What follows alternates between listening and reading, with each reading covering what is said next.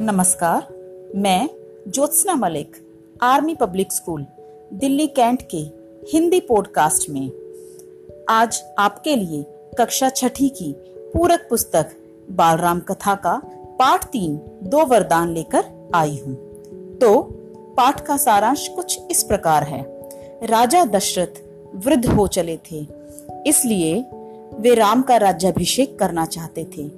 उन्होंने राम को राजकाज में शामिल करना शुरू कर दिया। उन्होंने राम को युवराज बनाने और उनके राज्याभिषेक की घोषणा की। राम के राज्याभिषेक की तैयारियाँ होने लगी। उस समय भरत और शत्रुघ्न ननिहाल में थे। राज्याभिषेक की तैयारी दासी मंथरा ने भी देखी।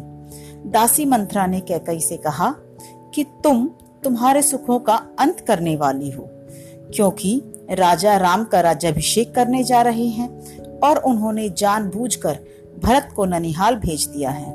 कैकई ने कहा कि इसमें बुरा मानने जैसी कोई बात नहीं है। मंथरा ने कहा कि अगर राम को राज मिल गया तो वे भरत को देश निकाला दे देंगी और दंड भी देंगी।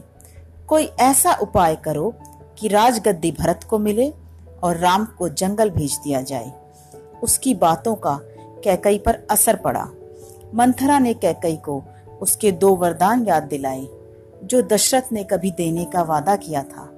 उसने रानी कैकई को कहा कि वो भरत के लिए राजगद्दी और राम के लिए चौदह वर्षों का वनवास मांगे।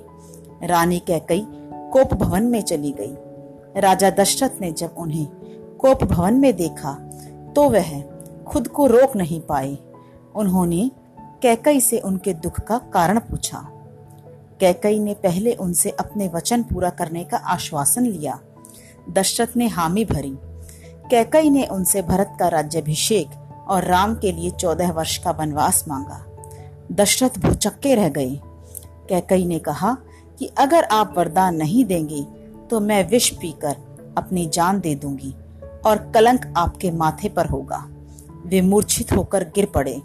राजा दशरथ ने कैकई को बहुत समझाया। परंतु वह टस से मस नहीं हुई। सारी रात इसी तरह बीत गई।